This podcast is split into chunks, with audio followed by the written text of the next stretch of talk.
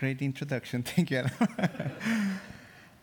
Please open your Bibles in Ephesians 2, and we're going to read the first 10 verse, uh, verses of Ephesians 2. So, uh, we're continuing with our series, The Five Solas of the Res- Reformation. Two weeks ago, Pastor John shared with us Sola Scriptura, uh, alone, where we saw that the Word of God alone is our authority in truth and in practice. Last week, Pastor Dave gave a quick story, a quick history of the five solas and focused on the meaning and importance of solus Christus, Christ alone. Only Christ was the one that was able to reconcile our alienation with the Father. And what is our response today, 504 years later? Today, our focus will be sola gratia, grace alone. The Apostle Paul, in his letter to the Ephesians, chapter 2, will help us see the significance of grace alone and what are the results it should have in our lives. What are the results it should have in our lives? So, open your Bibles, please. Ephesians 2 1 through 10. And if you don't have a Bible, you can look at the screen, it'll be shown for you there. It says, And you were dead in the trespasses and sins in which you once walked, following the course of this world, following the prince of the power of the air, the spirit that is now at work in the sons of disobedience, among whom we all once lived in the passions of our flesh, carrying out the desires of the body and the mind, and were by nature children of wrath like the rest of mankind. But God, being rich in mercy, because of the great love with which He loved us, even when we were dead in our trespasses, made us alive together with Christ. By grace you have been, you have been saved, and raised us up with Him, and seated us with Him in the heavenly places in Christ Jesus so that, so that in the coming ages he might show the immeasurable riches of his grace in kindness towards us in Christ Jesus. For by grace you have been saved through faith. And this is not your own doing, it is the gift of God, not a result of works, so that no one may boast. For we are his workmanship, created in Christ Jesus for good works which God prepared beforehand that we should walk in them. Amen. Let's pray. Father, we ask that your Holy Spirit be with us this morning and as we study your scripture and as we understand more about your mighty power and love and grace, that uh, you would open our eyes, our ears, and Father, touch my lips that I can express your word this morning. In Jesus' name we pray. Amen. So a dad and his boy go into a store. And then the dad gets this long list that his dearly wife had set for him to buy everything that is in the list, right? So he starts, he takes a card and then starts putting things in the card.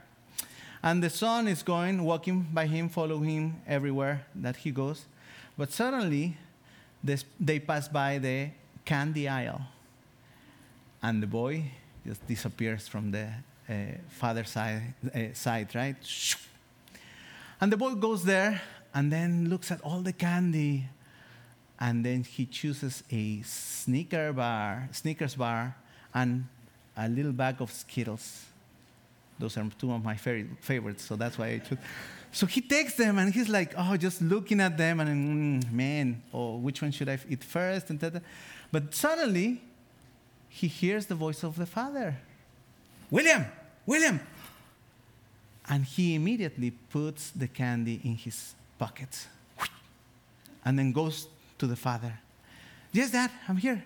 Okay, come on, help me gather these other things. So they finish, they go, they pay when they're going out of the store, check it, check in, the owner of the store comes and stops them right there and says, Excuse me, sir, uh, aren't you forgetting something?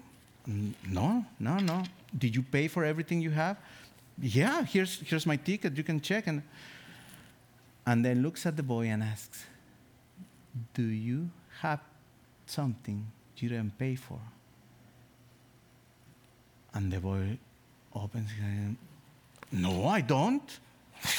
no, I don't. Then the man asks, Can you show me your pockets? So he chose, and there were the Snicker bars, the Snickers bar, and the Skittles. The dad gets so angry and he's about to spank him, but the, the owner says, No, stop, stop, stop, stop, sir. Boy, I forgive you. Okay? I forgive you. You can keep the candy. But wait, wait a minute. So he, he goes back to the store, and the dad is thinking, he's gonna call the police, and oh man, what are we gonna do? I mean, I can pay it right now. But then the, the owner comes back with two big bags of candy, Snickers and Skittles, and gives them to the boy. And the boy just opens the arms, opens the arms, and grabs the candy. He's so surprised, and also the dad is, what, what, what what's happening? Wait, uh, okay, let's go. So they leave. The next day, the boy comes back to the same store, but now this time with his mom. And guess what? He goes to the candy aisle and steals more candy. Do we understand what did the boy understand what happened? Didn't he understand that he had been forgiven? Didn't he understand that he didn't get what he deserved? A good spanking. Didn't he understand that he had actually received a blessing? I don't think so. Aren't we sometimes like that boy? We have received the grace of God, but we haven't fully understood His mercy and much less the riches of His grace. Just like the kid of our story, we don't understand what grace really means. So we take it for granted, and so it hasn't deeply changed us. Many times, we just return to our old habits. To better understand grace in our story, let's analyze the process. The actions of the kid deserved punishment. The dad was about to provide this punishment. That is called justice. The owner could have called the police. Again, justice, right? But he didn't. Instead, he forgave the wrongdoings and even prevented the dad for giving him a spanking. That is called mercy. So we have justice, mercy, but also more. He doesn't just, I mean, he doesn't take the candy away, he leaves the candy with the boy, and then he gives the boy candy, more candy than the kid could, could even imagine. That, that is grace. That's called grace. We read in verses 4 and 5, but because of the, his great love for us, God, who is rich in mercy, made us alive with Christ, even when we, when we were dead in transgressions. It is by grace you have been saved. So we see a taste of the whole spectrum of grace. We were dead in our transgressions. In other words, we deserve to die for our transgressions. We were dead in our relationship with God. That's justice. That's what we deserve. But God, who is rich in mercy, rich in mercy, He brought us back to life in Christ. And not only that, but now we have been saved by grace and grace alone. We receive not only forgiveness and mercy, but salvation by grace. In other words, we are not just forgiven from our stealing, lying, hatred, impatientness, selfishness, fill in the blanks. By mercy, we are not punished. But not only do we get few bags of candy, but we get the whole store and even the factory. It says in the following verses 6 and 7 and raised us up with him and seated us with him in the heavenly places in Christ Jesus, so that in the coming ages he might show the immeasurable riches of his grace in kindness towards us in Christ Jesus. That, brothers and sisters, that is grace. More than, more than we can hope or even imagine. Grace is the unmerited favor of God given to us through Christ. God, in His rich love through Christ, brings us from death to life, not because we were so good and deserved it. It is very clear here. We were dead, but only by God's grace and grace alone, He makes us alive. So, this morning, our main point is going to be because we have been made alive by God's grace. Again, because we have been made alive by, by God's grace, we glorify Him. So we can glorify Him. You don't, if you don't hear anything else this morning, but just hear the grace. We were dead, now we are alive, and we can glorify Him. How do we glorify Him? We're recognizing that we're dead, but dead, dead, stinky, awfully dead. Secondly, how do we glorify Him? How recognizing that how alive we are to good works. Okay? So, first, stinky dead, and living to do good works. I'm going to be repeating a little bit this point you're gonna say uh, he's killing the dead horse. No, it's it's the apostle Paul saying, "Hey, first understand, listen." Do you think you're dead? uh, we'll see. So bear with me, please. Verse 1 says, And you were dead. You were dead in the trespasses and sins in which you once walked. It reminds us, reminds us of our impossibility of doing anything to help our situation. We were dead in our sins. Now, if we notice the Apostle Paul telling the Ephesians, those who have believed in Christ as, they say, as their saviors, you all, if you have believed in Christ as your savior, you were dead, stinky dead. Meaning, in your former condition, before knowing Christ, you were dead. You are spiritually dead. Your sin had alienated your soul from God. We all are born dead. Unless we receive His, His grace, we continue to be living death. October 31st, my friends. Yes, Reformation. But what do they celebrate uh, also here? Halloween. And many of them are zombies, right? Dress up like a zombie, and that is us. It's a horrid picture. But if you imagine a zombie, a walking dead, it might help give us a clearer image of our spiritual state.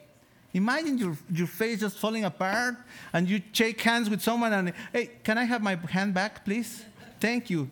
Right? That's a zombie. It's, it's, it's dead, totally dead, stinky dead. I don't think we like to think about it. It's unpleasant we don't th- really think that we're that bad or that we are dead apart from Christ, right? No, me, dead? Mm-mm-mm-mm. But yes, we were dead. So it's important that we understand what Paul is trying to say here. Unless this picture is driven deep in our minds and in our hearts, we may miss the absolute miracle that has happened. It's a miracle, my friends. It's a miracle.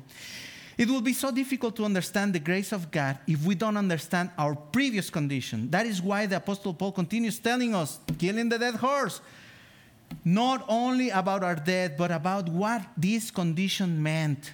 We were walking in trespasses and sins, following the course of this world. When we used to follow the course of this world that dictated our lives, we were children of wrath like the rest of mankind. In the phrase, by nature, children of wrath, like, me, like the rest of mankind, Paul uses the word by nature because he wants to emphasize the kind of nature everyone is being born into. We all and the rest of mankind are born children of wrath. Even little babies, we say, oh, but my, oh, this baby is so beautiful. No, he's not a children of wrath. I'm sorry, but he is born in sin. So he might look beautiful, yes, but that doesn't take his sin away. It sounds terrible, but yes, our nature is rooted in our first parents, Adam and Eve. After they disobeyed God, sinned by eating from the forbidden fruit, we all fall with, it, with them. So by nature, we all are children of wrath. Being attracted by all the things that this world offers, falling into the trap of thinking that this is all that matters power, fame, money, and the thinking that what I want matters the most, or there is nothing or no one more important than me, myself, and I. That is what the prince of the power of the air, Satan, leads us to think. He wants you to think that it is normal to follow the passions of your flesh, or in other words, to selfishly only do what you think is best for you. This way, you move further, farther away from God by carrying out the desires of your body and mind, acting as sons of disobedience or, or children or daughters of disobedience against, against the very one who created you. Second Corinthians 4 3 4 says, And even if our gospel is veiled, it is veiled to those who are perishing. In their case, the God of this world has blinded the minds of the unbelievers to keep them from seeing the light of the gospel of glory of Christ, who is the image of God. That was our condition. We were blinded by the God of this world, thinking that this life is all there is. That we should just follow Satan's lead, veil and death. Verse 3 says, Among who we all once lived. Once. Past tense. But not anymore. Not anymore. If you have believed in Christ, not anymore. John 5 25 says, Truly, truly, I say to you, an hour is coming and is now here when the dead will hear the voice of the Son of God and those who hear will live. It says in verse 8 and 9, and this is not your own doing, it is the gift of God, not a result of works, so no one would boast. In mid 1990s, there was a movie called While You Were Sleeping, and uh, it was played by Sandra Bullock She's Lucy, kind of like an ordinary girl, single girl, working in a, in a subway station, selling tickets. And, you know, her life is super boring. She's the one, the only one that stays for Christmas, right? No one works on that day, but Lucy is there very faithfully. And her, her life is just kind of not miserable, but quite boring. Until, until Prince Charming comes along, right? There's a handsome guy that comes and buys a ticket one day and she's like, oh, wow. And the next day, he's there again, and next day, and then, so she's, she has something to look for every single day. She gets so excited now. She's all dressed up and waiting for him to, to come and buy the ticket, right? So there's one time where uh, this guy comes, buys the ticket, and he's kind of by himself, waiting for the, the subway to come, to the metro com, coming, and there's a gang that jumps into him and, and hits him and takes all his belongings and pushes him into the railroad, into the train road. And she's looking at everything and she leaves her, her post and runs after him and it's like, Sir, sir. And then she starts hearing the metro coming and like, Sir, wake up, sir. Sir, wake up nothing. He's just unconscious there and right in the middle of the on the railroad. So she decides to jump. and grabs him, holds him, and turns around with him. And right immediately, as a good, good uh, Hollywood picture, you know, movie, boom, the train just goes by, zoom, and they're, they're saved. He's alive. So this man is taken to the hospital, and uh, and he's in a coma for several days. But then he comes back, and here's what Lucy has done for him. And he's so thankful, realizing that if it had not been for her, he would have been dead. He wants to do anything or every, even everything for her, no? even to marry her. When we realize how much God has given us, can we take credit for anything? No, it's like this guy. He, he, he couldn't say, oh, you know, it was my charming looking that made her jump into the tracks and save me. No, he was almost dead, unconsciously dead. Do dead people choose to live? Mm-mm. Sorry, but no. Can we do anything to obtain such grace, faith, such a grace, great gift? No. It's truly a miracle. If you are here today and you cannot say you have experienced such a miracle in your life, I encourage you to think about this passage. We all are born into sin. If it is not by God's grace, we remain spiritually dead. Please pray to God so He can open your eyes and ears so you can understand His mercy, His grace, and the great love that He has for you. I encourage you to believe only in Christ as your Lord and Savior. Repent from your past and come from death to life. Let Him do the work in you. Again, it doesn't depend on us. It says in verse 8 For by grace you have been saved through faith and this is not your own doing, it is the gift of God. We can't do anything to receive the grace of God. We can't add or subtract anything to His saving grace. We couldn't do anything because we were dead. Now that we have received His rich mercy, understanding the sacrifices of the Son on the cross on our behalf, we still can't do anything to add to our salvation. And even if we do great things in the future, we will not be able to add anything to his saving grace. It is only and only by grace alone. Sola gratia. So, how do we respond to the miracle of being made alive in Christ?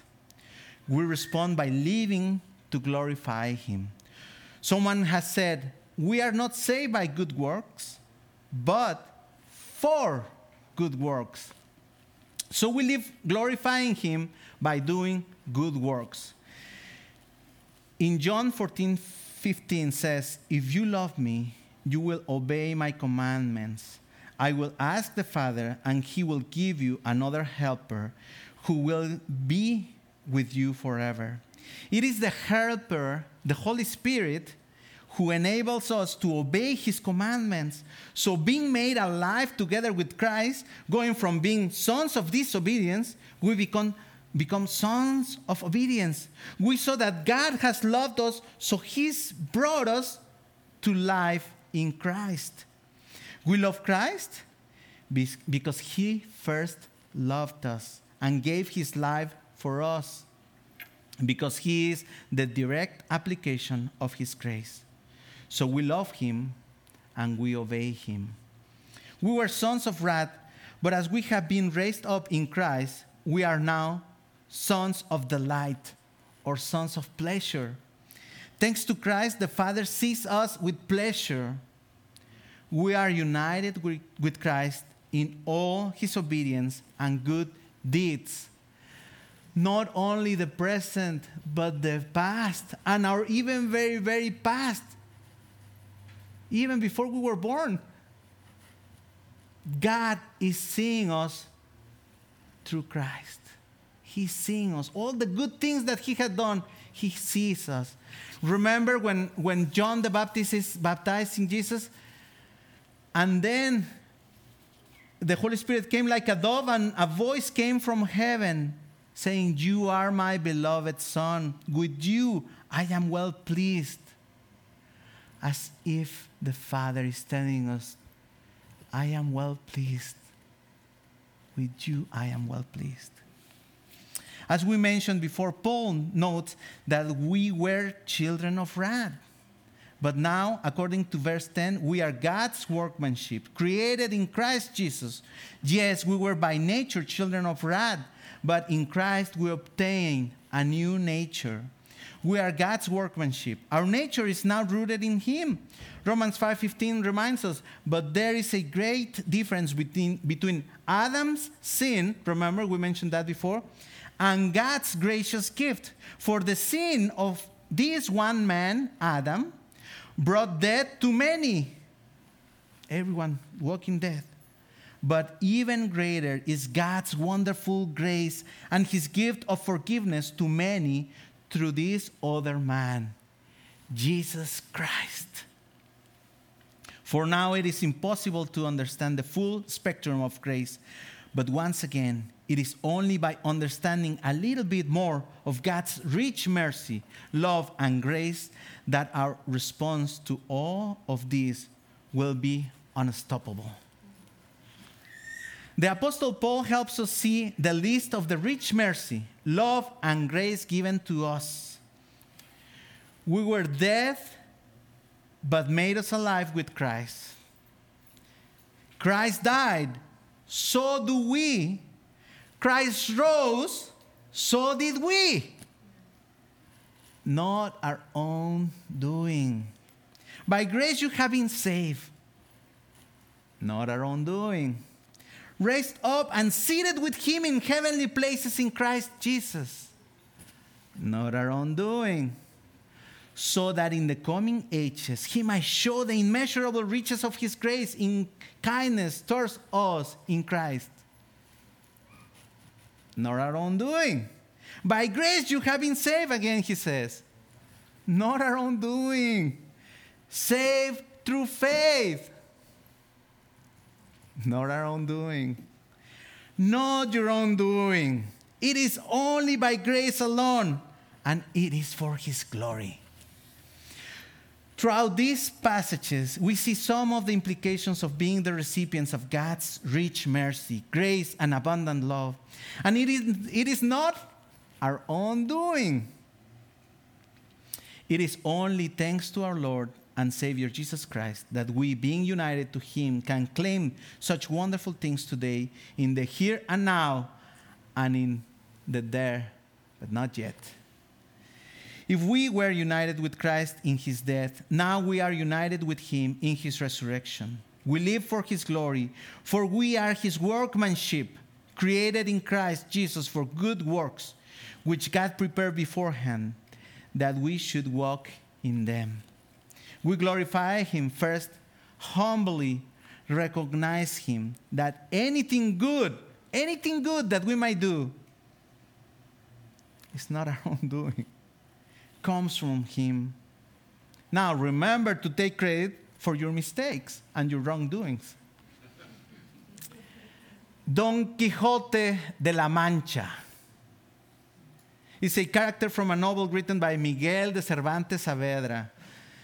This man, Don Quixote, suffers from dementia, but he thinks that he's a knight who is ready to fight battles and even giants that actually are windmills and deliver princesses in distress. He and his faithful squire, not a squire, but it's a friend who's looking after him, just walking along with him, Sancho Panza arrive, they both arrive into a castle. It's a, it's a hostel where in the fine restaurant, not a restaurant, but it's a saloon, he finds the most beautiful princess. Mm-mm. A dirty, ugly woman, stinky, who works, works as a maid, dressed with dirty rags, who lacks of a good reputation, of whom he falls deeply in love. When he approaches this lady to ask for her name, she answers, Aldonza. He's surprised, and he tells her that such a name does not match such a beauty, that her name should be Dulcinea, as sweet as the sound of the fresh air that blows in the mornings. She gets angry at him, thinking that he's making fun of her. But he insists and shows serious and true interest in her. It is only to Don Quixote's eyes that this ugly, stinky woman becomes a beautiful princess. Brothers and sisters, this ugly woman, stinky, dressed with dirty rags, rags and lacking a good reputation, is us, is the church. But our Don Quixote not only has fought battles, he's fought the war in which, in order to save us, he gave his life. But he did not stay dead, he rose to bring us alive with him and give us riches we could never imagine. He presents us to his Father as the most beautiful bride with bright new garments shining, white, beautiful garments that he has washed with his precious blood. That's our Don Quixote. Is our Savior Jesus Christ. As you see, we are not even getting close to scratching the surface of grace, of the grace of God, nor His rich mercy and love for us. But, but my hope is that as we realize how much He has done for us by not only bringing us to life, filling us with His spiritual riches now and in the future, but giving us the power of His Holy Spirit to respond with good works. He frees us to love mercy, to do justice, and to walk humbly before Him. And He is glorified because of it. Now, if we go back to our first story with the boy and the dad, what would have happened if the boy had really understood the grace he had be, been given by the owner? Remember, next day, he came back to the store with his mom. But instead of entering into the store, he stays and he has something carrying in his hands he's got the candy he got from the owner the day before and his own candy. And he opens the bags and starts giving it to people away. And he starts saying, Come, come and see. This is a great store. You get wonderful things like Skittles and Snickers. Come, get some. It's free. It's free. Come, get. This is a beautiful place where they give you everything and they treat you perfectly well. You're always welcome here. Come on, come on. What are you doing there? Come in, come in. Buy, buying here. And he goes out his way and then goes to the owner and says, Hey, tell me, what can I do for you? Can I clean here? Can I do that? Please. The boy is just over, overwhelming, right? He's overflowing. His heart would be overflowing with gratitude, just thinking what he can do be, be, better for this store and the owner. So I encourage you to ask the Lord to make this more real in your life. That you would not take this grace for granted. That we would be set free. Free to give generously to others.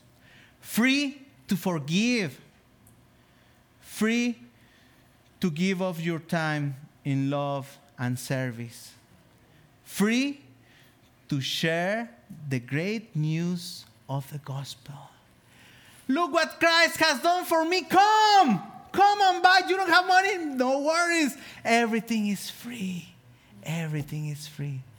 Just believe, receive, and accept brothers and sisters, it is not by understand, it is only by understanding the grace of God in our lives that we can glorify Him.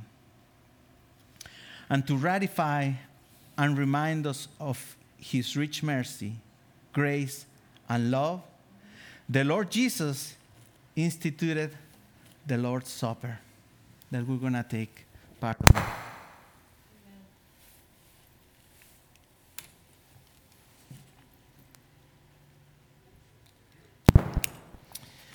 I'm going to do this. Uh,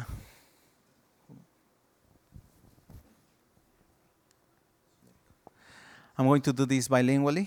Um, so we can all take part of it. So Christ encourages us to receive his spiritual nourishment and grow in grace. This is a sign and a seal of his covenant. This is not just a reminder, but a